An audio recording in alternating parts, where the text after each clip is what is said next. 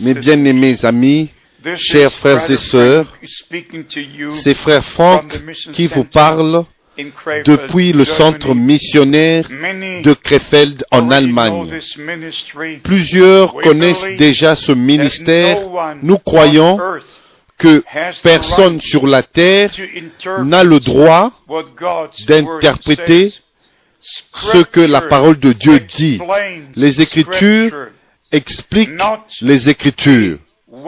Et non, les hommes sages ou les rabbins ou les pasteurs expliquent la parole de Dieu. Mais la parole de Dieu s'explique elle-même. Nous devons aller de l'ancien dans le nouveau, du nouveau dans l'ancien, des évangiles jusqu'au livre des actes, du livre des actes à toutes les lettres qui ont été adressées aux églises et aussi aux individus. Par exemple, si vous voulez savoir ce qui s'est accompli déjà depuis le commencement du Nouveau Testament, vous devez, vous devez retourner dans les promesses que Dieu a faites dans l'Ancien Testament, depuis Genèse au chapitre 3, au verset 15, au travers de 2 Samuel, chapitre 7, verset 14, dans le livre des psaumes, au chapitre 2, verset 7, psaume chapitre 22, psaume chapitre 89, vous allez et vous continuez jusqu'au prophète Ésaïe au chapitre 7, au verset 14, la Vierge deviendra enceinte, elle enfantera un fils et elle lui donnera le nom d'Emmanuel. Moi, frère Franck, Je n'ai rien contre qui que ce soit ou une religion. Je suis simplement blessé, blessé parce que la parole de Dieu a été expliquée de plusieurs manières différentes. Et même aujourd'hui, ce n'est pas seulement les religions différentes que nous avons qui ne considèrent pas la parole de Dieu, qui ne considèrent pas la révélation personnelle et manifestation de Dieu en Christ, qui ne considèrent pas l'Ancien Testament et le Nouveau Testament. Nous avons des milliards qui le font. Et nous avons ceux qui se réfèrent à l'Ancien et le Nouveau Testament parfois, mais ils ont toujours leur propre religion, leurs propres explications, leurs propres interprétations et en inventant leurs propres enseignements. Et spécialement, j'aime tout le monde arabe. Je ne sais pas pourquoi, mais j'ai prêché presque dans tous les pays arabes. Vous ne trouverez nulle part sur la terre des gens aussi sympathiques comme vous pouvez le trouver en Égypte et spécialement en Jordanie, au Liban, en Syrie. Vous pouvez continuer jusque à d'autres pays, au Soudan, en Éthiopie. Vous pouvez aller dans tous ces pays que j'ai visités et j'ai prêché à des multitudes. Mais quand je prêche, je prêche dans l'amour de Dieu. Je ne critique pas. Je ne critique personne. Je ne critique pas celui que des milliards appellent le prophète. Je me sens vraiment affligé que ce prophète à qui il regarde, il a raté, il a manqué la révélation divine de Dieu. Je suis vraiment affligé parce qu'il a été égaré, mal conduit, et aussi ceux qui le suivent. Et une fois, je prêchais à une grande foule. Il y avait beaucoup de musulmans qui étaient là à une réunion en plein air dans la capitale du Pakistan, à Islamabad. Et j'ai fait la déclaration pour la première fois. Et après cela, je l'ai fait bien souvent que tous ceux qui suivent les fondateurs des religions, ils seront là où est le fondateur et ceux qui ont commencé une religion qui s'appelle des prophètes ou des prophétesses et j'ai fait la déclaration, aucun d'entre eux nous a dit où ils vont ou aucun d'entre eux n'est ressuscité d'entre les morts, mais Christ nous a dit où il va, où il est allé, et il est l'unique, le seul qui est ressuscité d'entre les morts. J'ai visité Jérusalem de, déjà 19 fois et le point le plus culminant, c'est quand je vais à la tombe, la tombe vide. Christ est ressuscité d'entre les morts. Il a vaincu la mort et l'enfer. Et il vit pour toujours. Et c'est seulement en lui que nous pouvons vivre éternellement. Alors pourquoi est-ce que je suivrai un homme? Je ne veux que personne ne me suive. Je ne suis qu'un homme. Je peux me tromper. Nous devons suivre Jésus-Christ, notre Seigneur et notre Sauveur. Et c'est dans ses empreintes, dans ses, dans ses traces, conformément aux enseignements apostoliques et prophétiques véritables qui est en fait l'enseignement de Jésus-Christ. Ce n'est pas pour critiquer, mais j'ai quatre Corans dans ma maison, dans mon bureau. J'en ai quatre. Et j'ai lu tous les 140 sourates, les 6345 chapitres qui contiennent tous ensemble un peu moins de 78 000 mots. Mais je n'ai trouvé aucune promesse là-dedans, aucune espérance là-dedans, rien sur le pardon des péchés, rien sur la réconciliation avec Dieu, rien sur le salut, rien sur la victoire sur la mort, rien sur la vie éternelle. Et ça, c'est ce qui m'afflige. À quoi bon si cette religion, il n'y a pas Dieu? Et c'est comme ça que mes bien-aimés amis, encore, ce n'est pas pour critiquer, mais depuis le 26 septembre, le 26 septembre 2000, quand Sharon a marché sur, est allé marcher sur le mont du temple, l'intifada a commencé et le monde entier ne regarde pas seulement à Israël, et non seulement à Jérusalem, mais spécialement le monde arabe regarde maintenant au monde du temple où il y a la mosquée d'Omar et aussi le dôme du rocher. Mais si vous allez dans l'Ancien Testament, ça c'est la place, l'endroit même où Abraham avait sacrifié Isaac. C'est l'endroit même où David a acheté avec 600 cycles d'or l'emplacement. Et c'est l'endroit où Salomon a bâti le temple. Vous n'avez que à lire l'histoire et comparer cela avec les Saintes Écritures.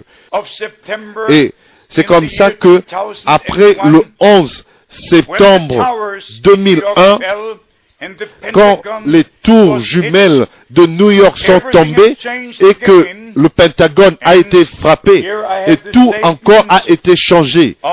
Ici, j'ai la déclaration le 8 octobre, le lundi 8 octobre 2001, au 2001, la déclaration de M. Ben Laden, la Sainte Guerre a commencé. Oui. Mais bien aimé, qu'est-ce que cela? C'est encore des religions. La religion. La religion a été la cause de presque toutes les guerres qui sont arrivées sur la face de la terre. Et laissez-moi vous le dire directement et clairement. Satan a séduit l'humanité. Et Satan est celui qui a amené à l'existence toutes ces différentes religions. lui, il s'est confondu lui-même, il est confus et il s'est séparé de Dieu pour toujours. Alors il a séparé l'humanité et au travers de cela, il a mené toute l'humanité dans la confusion. Mais le vrai Dieu, Dieu du ciel, d'Abraham et d'Isaac et de Jacob est devenu notre Père céleste au travers de Jésus-Christ notre Seigneur. Et c'est comme ça que mes bien-aimés, quand je mentionne toutes les promesses sur la naissance du Fils de Dieu, notre Seigneur et Sauveur, je l'ai fait avec un objectif pour dire que le Fils de Dieu n'est pas né dans l'éternité, dans le ciel. Il n'a pas été engendré et né par, du Père, comme l'Église le croit. Mais conformément aux Écritures, dans l'Ancien Testament, il était le Seigneur, le Yahvé de l'Ancien Testament. Il est venu, il est devenu le Yahshua du Nouveau Testament. Nous devons comprendre cela, que dans l'Ancien Testament, il n'était pas encore fils, il était le je suis, celui qui a marché dans le jardin d'Éden. Et il a créé Adam à sa propre image. Il a visité Abraham dans Genèse chapitre 18.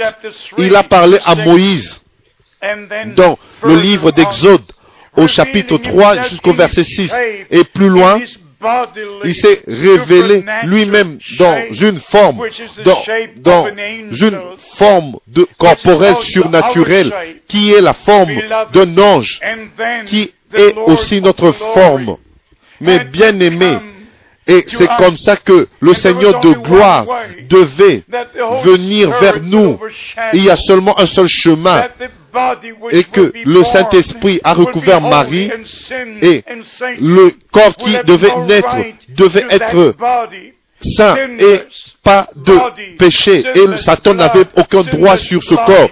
Un corps sans péché, un sang sans péché, une vie sans péché, mais né, né dans l'humanité, afin que celui qui était sans péché pouvait prendre nos péchés comme l'agneau de Dieu et payer le prix, et nous racheter, nous réconcilier et nous ramener dans notre place originelle comme fils et filles de Dieu. Mais bien aimé, l'enseignement que Dieu existe dans l'éternité, dans trois personnes distinctes, individuelles, qui parlent entre elles, qui s'aiment entre elles, s'il vous plaît, pardonnez-moi de faire une telle déclaration, mais c'est absolument faux.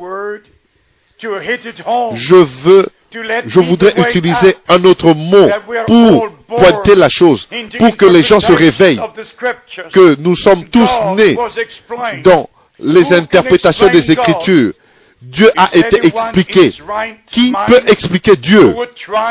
Y a-t-il quelqu'un à côté de lui ou quelqu'un de saint qui peut essayer de comprendre Dieu?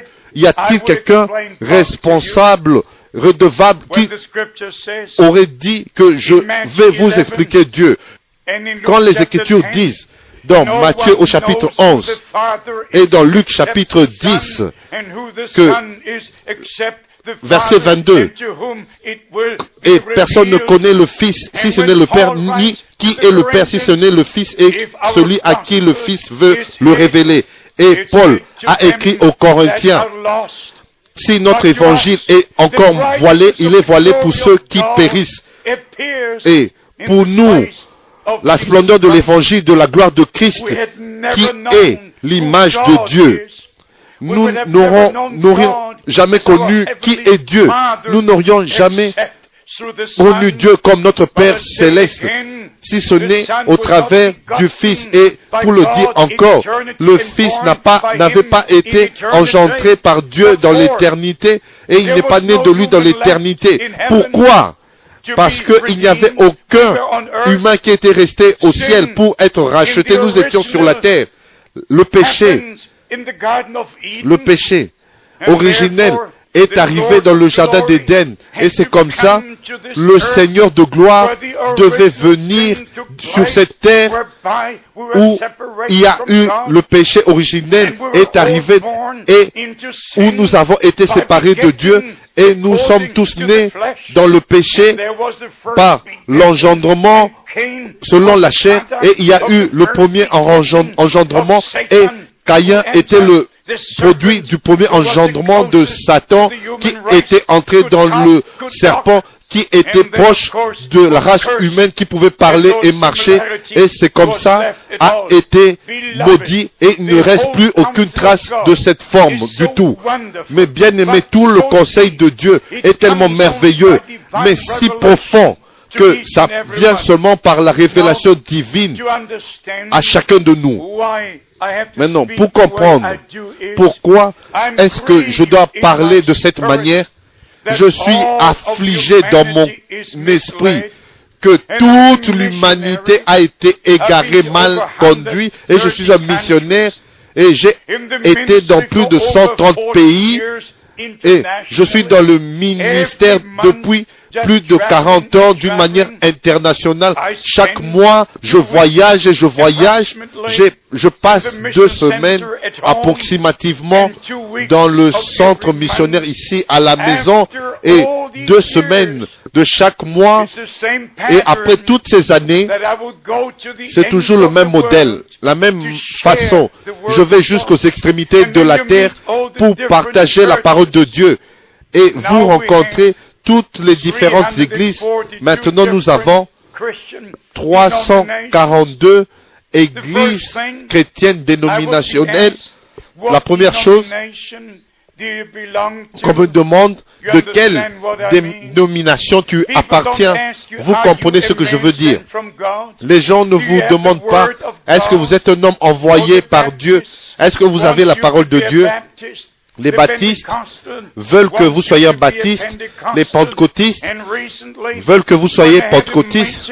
Et récemment, quand j'ai eu la réunion avec les gens de l'église d'Angleterre, la grande, la haute société, un homme qui m'a entendu parler, il a levé sa main à la fin du service de la réunion et il a dit, Monsieur, nous avons réalisé que tu n'es pas de notre Église, la grande Église d'Angleterre. Et j'ai dit, mais je suis envoyé par Dieu avec le message de Dieu vers le peuple de Dieu. Et cet homme qui a une grande considération devant les gens, il a dit, Monsieur, nous voudrions que tu saches que nous marchons selon les 39 articles de l'Église d'Angleterre. Je devais juste dire, moi je marche selon ce seul livre qui a le sceau de Dieu. Il n'y a aucun catéchisme, il n'y a aucun livre sur la terre qui a le sceau de Dieu. Il n'y a aucune déclaration, aucun dogme, rien. Rien n'a le sceau de Dieu, à moins que ça soit dans ce livre. Et c'est comme ça à l'apôtre Jean, il lui a été dit, celle, celle, ce livre, ce livre a le sceau de Dieu. Et c'est comme ça, si je fais la déclaration que le Fils de Dieu n'était pas né dans l'éternité, mais il était le logos, la parole, qui est sorti au commencement et marchant et parlant, et déjà dans le jardin d'Éden, et pendant tout l'Ancien Testament. Et c'est seulement que dans le Nouveau Testament que la parole fut faite chair et habita parmi nous. La parole ne s'est faite pas chair au ciel dans l'éternité. Elle s'est faite chair pour nous. J'espère et je crois que ça, ça sera semé et que les gens commenceront à lire la Bible de nouveau.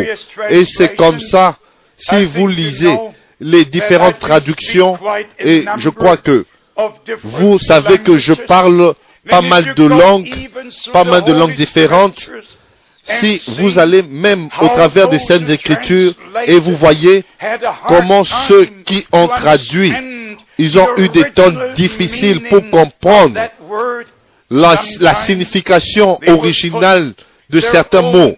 C'est parfois, ils ont mis leur propre pensée un peu ici, un peu là-bas. Par exemple, j'ai apporté avec moi juste comme une copie de la formulation originale de la prière du Père, de notre Père. Et dans notre Bible, nous, lisons Matthieu 6, verset 13, ne nous induis pas en tentation. L'original dit, et conduis-nous afin que nous ne tombions pas en tentation. Si vous prenez ceci dans Jacques chapitre 1, verset 13, là nous lisons, c'est Dieu qui, que Dieu ne peut être tenté par le mal et il ne tente lui-même personne. C'est notre convoitise qui nous conduit dans la tentation et non Dieu. Non. Et encore non. Mais si nous ne comprenons, comprenons pas précisément ce qui est exprimé dans l'original, alors nous allons faire une forme de cela et nous allons réciter cela tous les jours, pensant que c'est comme ça que ça doit être. Et encore une autre chose, j'ai apporté avec moi le Nouveau Testament. Le Nouveau Testament, ici, il est écrit Nouveau Testamentum, l'édition grecque. Et d'un côté, vous avez en allemand, et de l'autre côté, vous avez le grec. Et ici, Voici la surprise de votre vie. Si vous lisez Matthieu au chapitre 28, toutes les traductions, presque toutes entre elles, nous avons la formulation qui a été utilisée avec ignorance partout sur la terre qui dit les baptisants au nom du Père, du Fils et du Saint-Esprit. Et ici, il est dit que Eusébios, l'un des pères de l'Église, a placé cette formulation dans Matthieu chapitre 28. L'original dit into onomati mo en mon nom en mon nom. C'était la formulation originale et n'importe quel érudit peut le vérifier partout dans le monde et tous le savent. Et il n'y avait même pas dans le Premier Testament en grec, mais c'est seulement en latin, en latin pour la première fois que le texte est apparu comme nous l'avons aujourd'hui parce que nos Bibles furent traduites depuis l'édition latine. Mais maintenant les gens sondent, ils cherchent le grec original et l'original hébreu. Et ils cherchent, ils sondent. Et ils ont trouvé, ils trouvent plus et plus. Maintenant, s'il vous plaît, comprenez. Si nous devons lire dans notre Bible aujourd'hui, allez, faites de toutes les nations des disciples et les enseignants, et il est dit, les baptisants en mon nom. Tous auraient compris Acte chapitre 2 verset 38. Acte chapitre 8 et d'autres versets comme le verset 16 et Acte chapitre 10 verset 48 et Acte chapitre 19 verset 5 et même notre traduction avec la formulation que nous trouvons dans les Écritures, allez, les baptisons au nom du Père, du Fils et du Saint-Esprit. Nous savons tous que vous pouvez être un père, mais ce n'est pas votre nom. Vous pouvez être beaucoup de choses, mais ce n'est pas votre nom. Mais le baptême devait être fait dans le nom du Père, du Fils et du Saint-Esprit, parce que le Seigneur Jésus-Christ est le nom dans lequel Dieu s'est révélé lui-même pour notre salut comme Père au ciel, dans le Fils sur la terre et dans l'Église par le Saint-Esprit. Dieu au-dessus de nous, Dieu avec nous et Dieu en nous. Trois différentes manifestations pour un seul grand objectif pour nous sauver et pour nous placer de nouveau comme fils et filles de Dieu dans notre position originelle, comme nous trouvons écrit dans Galates au chapitre 4, au verset 4. Mais bien aimés, il y a tellement de choses qui doivent être corrigées. Pratiquement tout ce que nous trouvons dans le christianisme aujourd'hui n'était pas dans le christianisme original. Et tout ce qui était dans le christianisme originel n'est pas trouvé aujourd'hui. C'est seulement recouvert avec des versets bibliques et tous, se des, de versets bibliques et leurs propres interprétations. Maintenant, le temps est arrivé pour Dieu d'avoir son chemin avec son peuple et celui qui a des oreilles, qu'il entende ce que l'Esprit dit aux églises. Je ne veux pas que vous continuez à être séduits jusqu'à l'éternité. Vous connaîtrez la vérité et la vérité c'est la parole de Dieu qui a été révélée par le Saint-Esprit et cela va vous rendre libre dans le nom de Jésus-Christ notre Seigneur. Amen.